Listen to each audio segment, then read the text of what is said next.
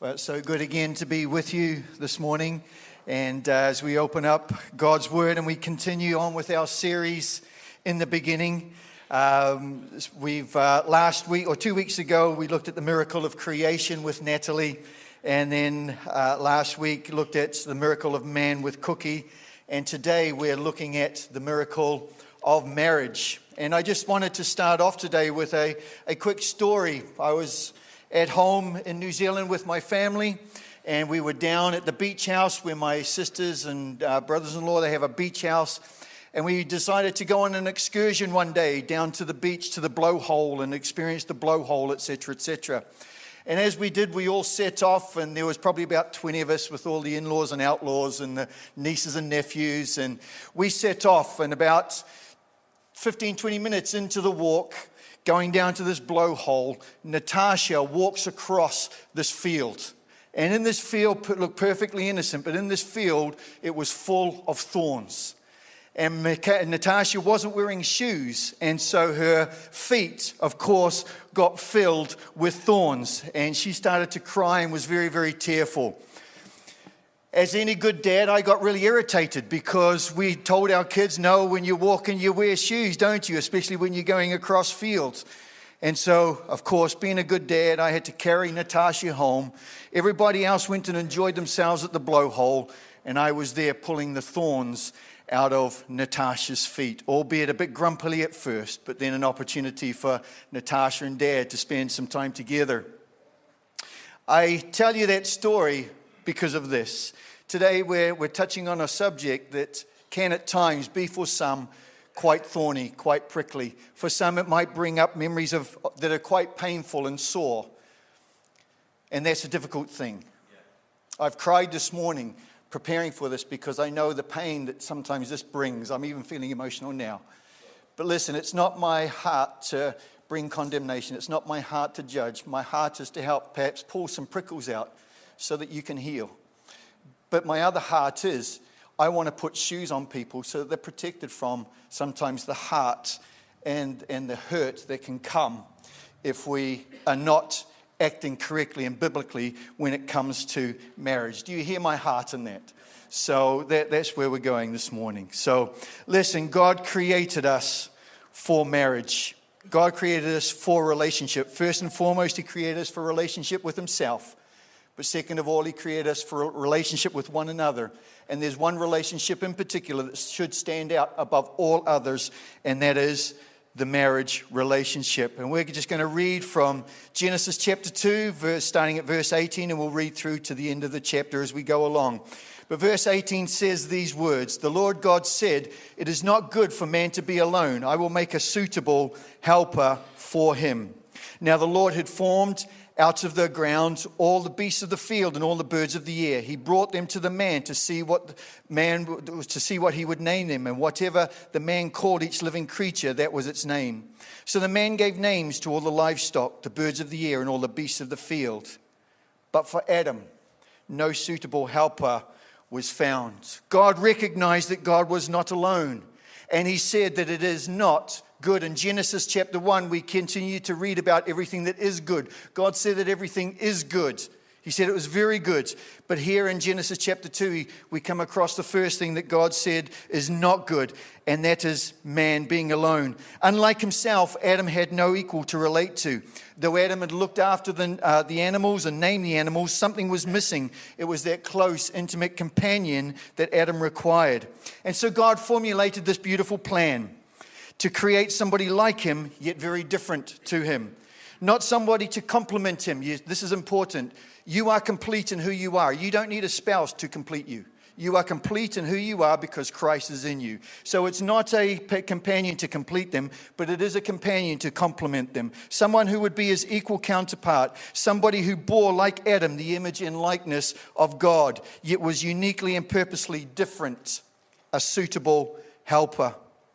It's good to note that in this, um, in this word here, helper is not a term identifying status or hierarchy. It's not a, a de- degrading term in any way. R. Kent Hughes states it this way the woman would be a corresponding counterpart to the husband. More than anything, it can be a term identifying role and responsibility because helper means to come alongside. And as any good man will admit, we need people coming alongside. We need our wives. We need that helper coming alongside us, don't we? One who will be the champion of the husband when doing what is right and good and proper. But at the same time, one who will challenge the husband when perhaps the husband is not thinking correctly or there are better ways of doing things. Interestingly, God Himself refers to Himself as being Israel's helper. Over 20 times, God says, I am the helper of Israel.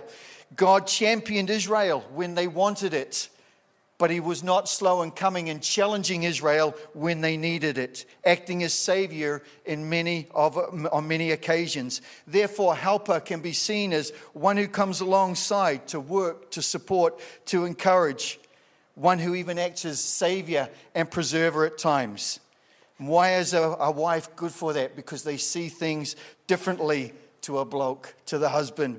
If the role of the woman is described here in Genesis chapter 2, then what is, is there a, a corresponding role assigned to the man? Is there a corresponding role assigned to the husband? And as you read through scripture, you find that there is a role for the man. And in the Bible, it is often described as the head. Again, this is not a, a superior or a derogatory name, it's just a name more, that more delineates responsibility and role. In Genesis chapter 2, you find the role of the head and the helper working together in unison. In the Garden of Eden, this role of helper and, head, they work together perfectly i.e., that was they were in the perfect garden. That enabled it to happen. But what happened when it came to Genesis chapter 3? Sin entered the world, didn't it?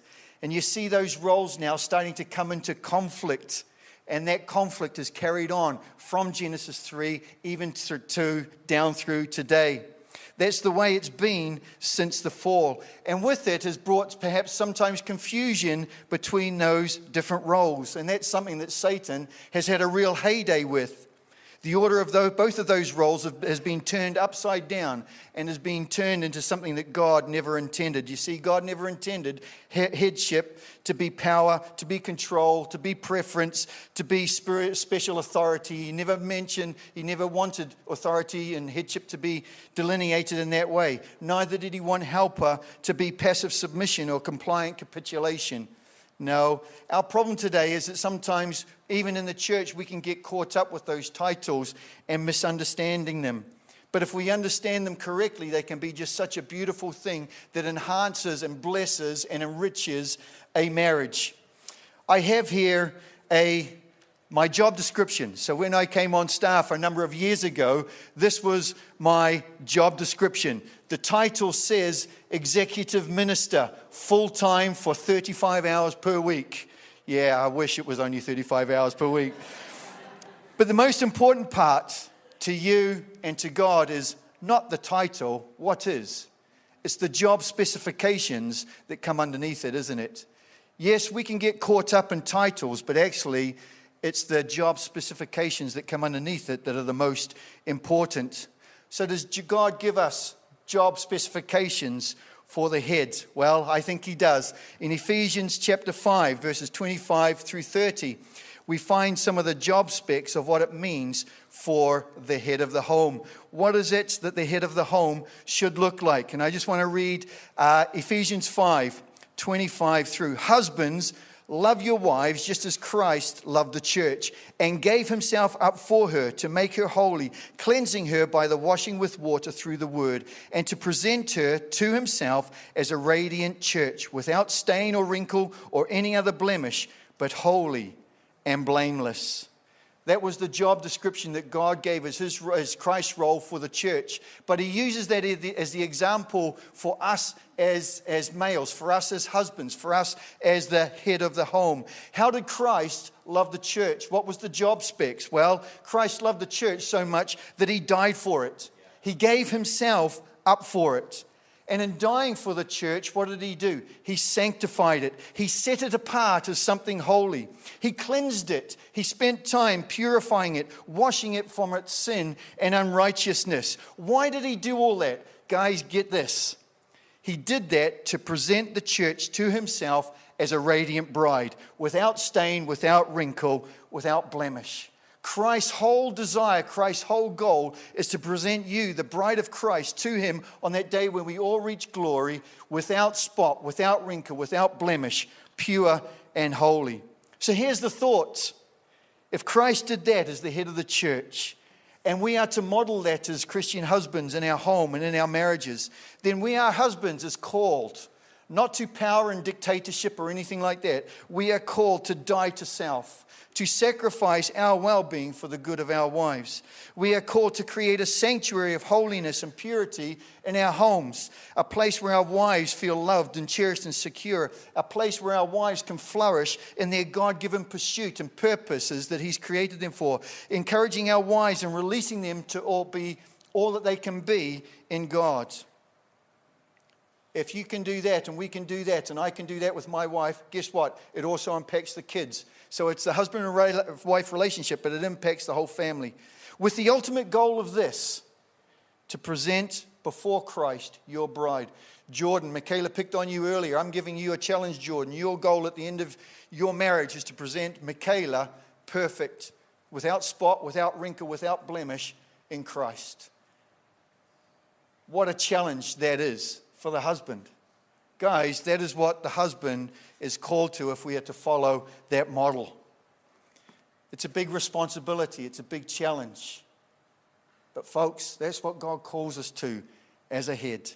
And if we get the headship right, the helpership will fall into place because the helper will know that we are serving the wife. We are giving and we are willing to lay down our lives, not just for our wives, but our family. We are willing to lay down our lives for her betterment. We are willing to lay down our lives so that she can be all she can be in Christ. And so you see the headship and the helpership working together in beautiful unity. Does that make sense? Hopefully, I've explained myself there. Verse 21 and 22, then, just jumping back to Genesis. So here's what happens God is now going to create this helper for Adam. Verse 21. So the Lord caused the man to fall into a deep sleep. And while he was sleeping, he took one of the man's ribs and closed up the place with flesh. Then the Lord God made a woman from the rib he had taken out of the man, and he brought her to the man. A few things that we can pick up from here is this while Adam was made from dust, guess what, ladies? Eve was made from something much better than dust. She was taken from a living being, she was taken from the side of Adam. Eve was made, or that word made there is actually built. Doesn't mean formed, doesn't mean it's actually built. Somebody took the time to think about Eve and the building of her.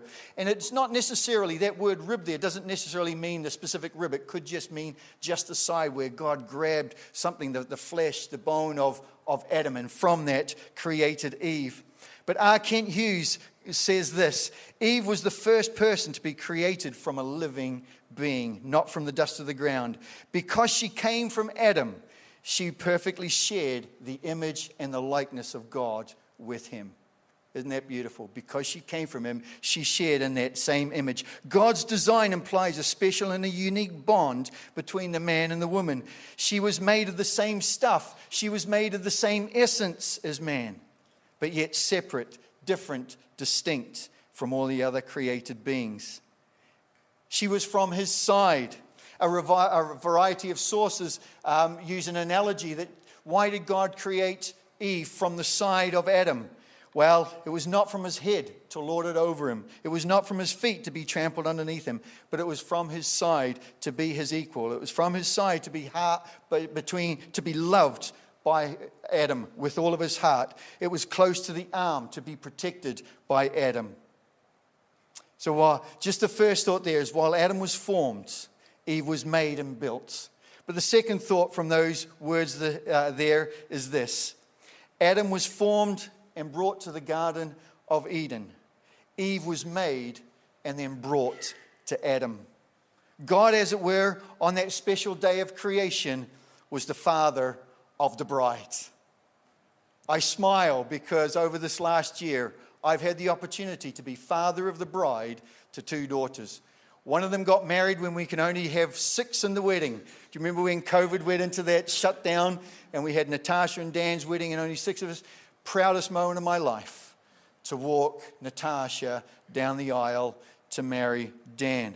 But then just two months ago, an equally um, blessed occasion, the pride of a dad to be able to walk your daughter down the aisle to meet the love of her life. Just brilliant. And I imagine that that's what God is going through right here. He's just a proud father. He's just a proud dad. He's coming and saying to Adam, Look what I've created for you. Here is your bride in all of her radiant splendor, pure, spotless, without wrinkle or blemish, radiant. How pleased God must have been on that day. And if God's response at the creation of woman was very good, what was Adam's response? I dare say Adam's response was, wow. Verse 23 The man said, This is now bone of my bones and flesh of my flesh. She shall be called woman, for she was taken out of man. The first words spoken in the Bible were from God when He created the world. And as we read those words, we get this sense of wonder and awe at the God who just made everything that we see in this beautiful universe. But the first words spoken by man, what are they all about? The first words spoken by a man were all about the creation of a woman. They were about the creation of Eve. And again, I think we should get the sense of wonder and awe that God took care to bring us into that, uh, uh, to give us a relationship where you had a man and a woman, a husband and a wife coming together in something that was so special. Moses captures this sense of wonder and glory because he writes these words in poetic form. If you look at the structure of it in your Bible, you'll see that it's, it, that, that, that verse is indented. Why? Because Moses records it as being written in poetic form. I think Moses wanted us to understand the beauty of this wow moment because writing poems takes time, it takes effort, it takes creativity. It's very precise, considered language. God wanted us to know that there is something special about this marriage union that was about to take place. I've got this teddy bear here because this teddy bear um, is very special to Debbie and I. This teddy bear represents uh, the day that I proposed to Debbie. It's a little teddy bear with a little bit of a pack in. And uh, I have to tell you this I was in the doghouse on the day that I proposed. Why? Because I had I'd already bought the ring, though Debbie didn't know it. But I'd taken to Debbie, uh, taken Debbie down to New Zealand to meet all my family. Didn't propose, and she thought that I perhaps would. We then went to America where I met all of my, uh, she got to meet all of my working buddies at Ambassadors. And again, she thought, and some of you guys even in the church thought, well, she's going to come back with a ring on her finger. And she didn't. We got back here and she's irritated, she's annoyed because she wanted a ring on her finger. So what did I do? I had to do something special. I felt like I had to do something special anyway. And so we, um, we went on a trip to Chester, and I, I put a ring in this little um, backpack here.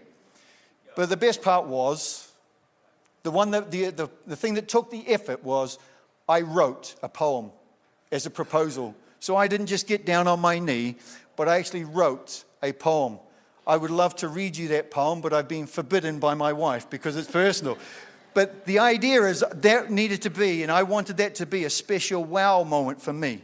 I want it to be a special wow moment for us. And so I wrote a poem. And that's exactly what Adam is doing here. That's what Moses records for us. This is such a special moment that he chose to wrote, write it in poetic form.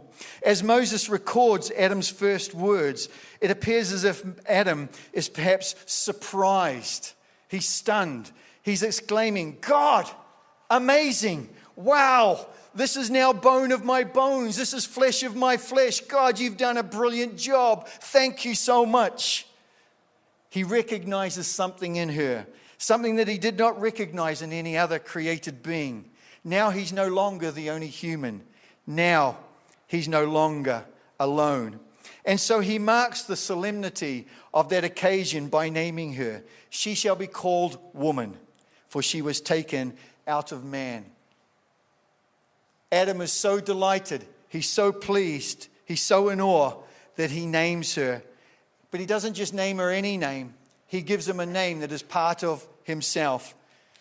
In Hebrew, the, man, the, the, the word for man is ish. The word for woman is isha.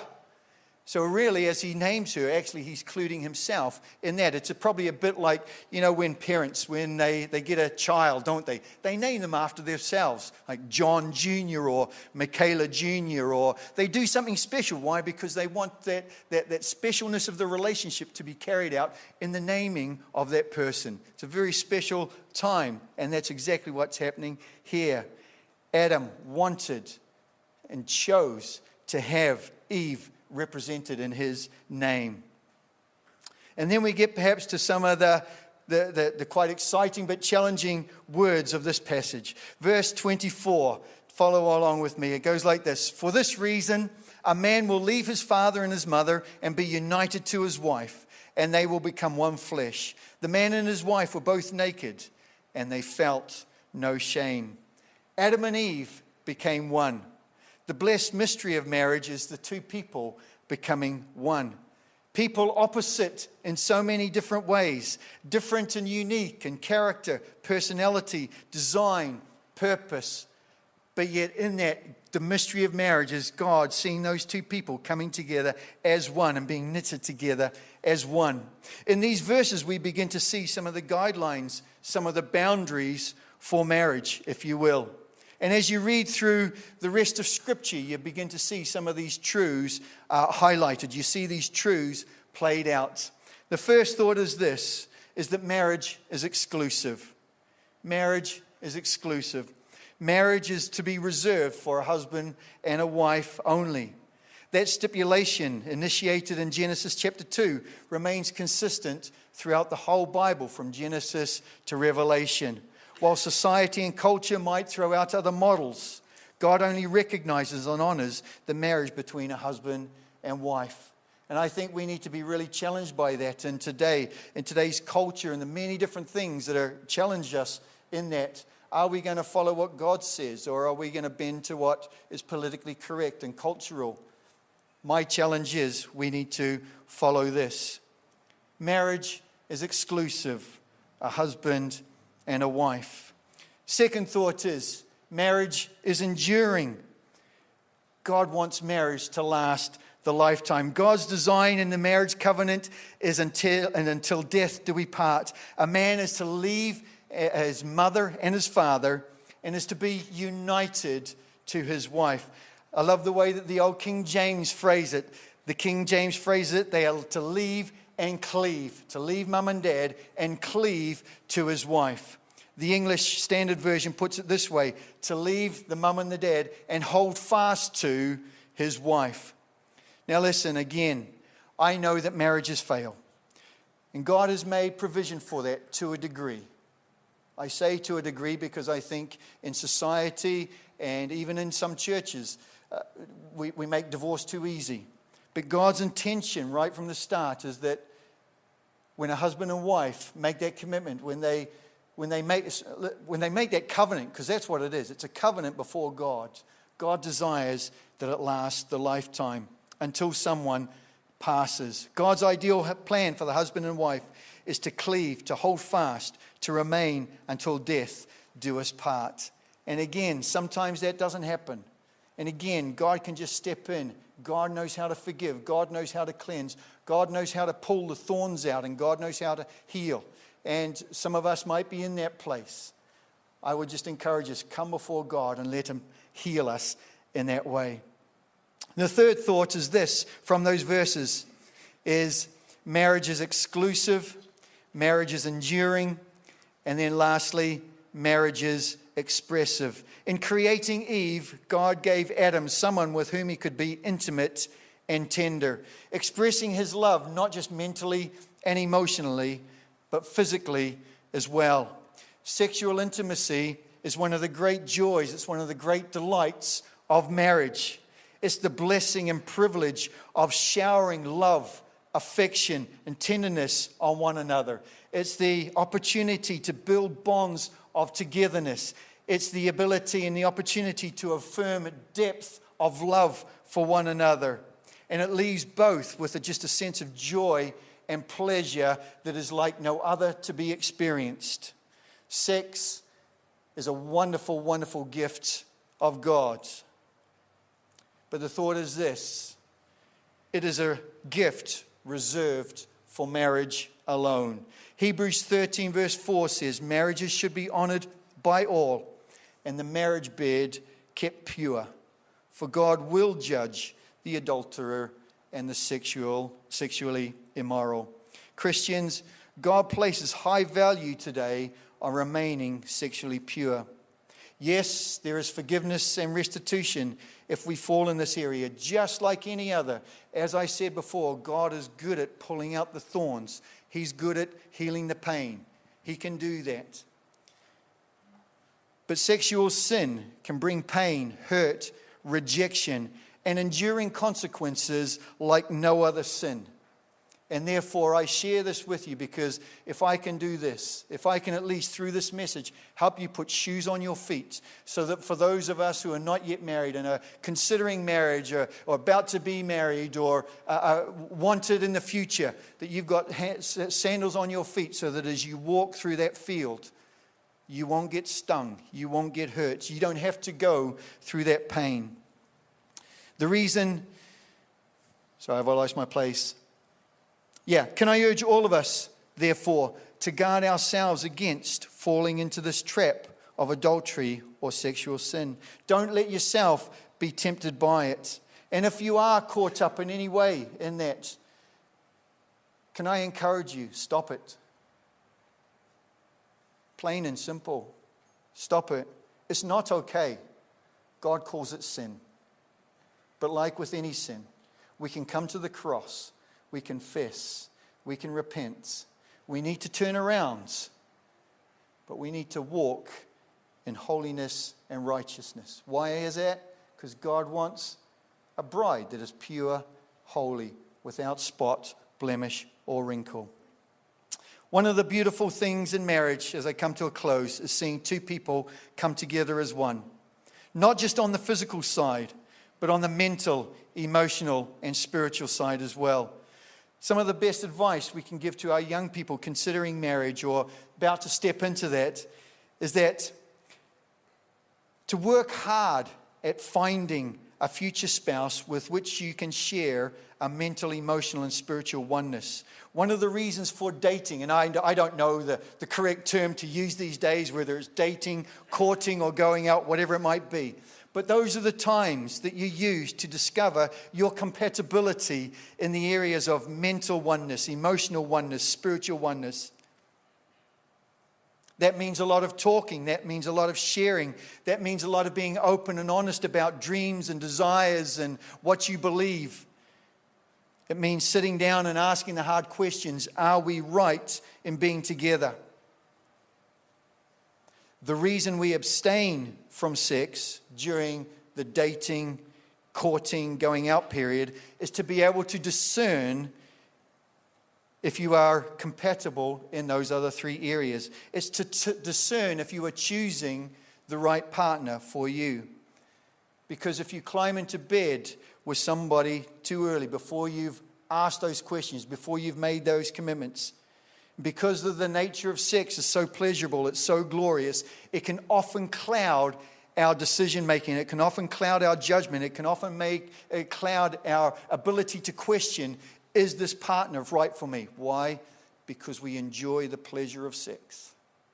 And so I just encourage you, it, for, for those of you guys contemplating marriage, young, old ones, whatever, really focus on not the sexual side yet. That will come. You don't have to worry about compatibility. That will come. What you want to find out is Am I compatible with this person mentally, emotionally, and most of all, spiritually? It's a big, big challenge. But it will protect you. It's like putting the shoes on the feet as you walk through this field. Courting, dating, going out is discovering that compatibility spiritually, mentally, emotionally. Marriage then becomes the expression, it becomes the outpouring of that, yes, we are going to be compatible. And you're able to express it there physically. Band, if you had come up, just want to finish there. But the final thought is this marriage, it's a beautiful gift. Marriage is a covenant relationship. Marriage, it's an exclusive, holy, blessed union of two people. Two people committed to God, two people committed to one another, helping one another in the journey of presenting the other to Christ without stain, without wrinkle or blemish, holy and blameless. Let's pray. Heavenly Father, I just want to say thank you for the gift of marriage. It truly is a blessed gift. I want to say thank you for the joys that we all experience in marriage. And there are many rich, rich blessings. But too, Father, we know that there can be tremendous hurts in marriage. Father, I pray that you would help us to be good at seeking, first of all, your forgiveness, but seeking forgiveness of one another. Lord, for those of us who have been hurt, Lord, we ask that you would continue just to pull out those thorns, continue that healing work. But Lord, I too just want to pray for those who are contemplating marriage, it's in their future. God, I just ask that you would give them great, great wisdom. I pray that you would give them great, great discernment, both for them and for future spouses. Lord, that their great desire would be to present themselves and their future spouse before you, holy, pure, blameless, without spot or wrinkle. And God, may that be the challenge for all of us. Father, I pray for husbands and wives here. God, I just pray that you would bless the marriage union of our home. May we create that environment of holiness and purity where both, spouse, both spouses can just grow in holiness where both spouses can just grow in, in, the, in the expression of who you are in our lives, just be experience that freedom to be and to grow in the knowledge and wisdom of you. But Lord, as we do that, it doesn't just stay with the husband and wife, but Lord, may it be passed down to our children, may it be passed down to our grandchildren. God, more than anything, I just pray that every marriage in here today would be a reflection of your great love for the church because you've taken somebody that was imperfect but loved them perfectly. God, help us to emulate you in that, we pray. In Jesus' name. Amen. Amen. Thank you.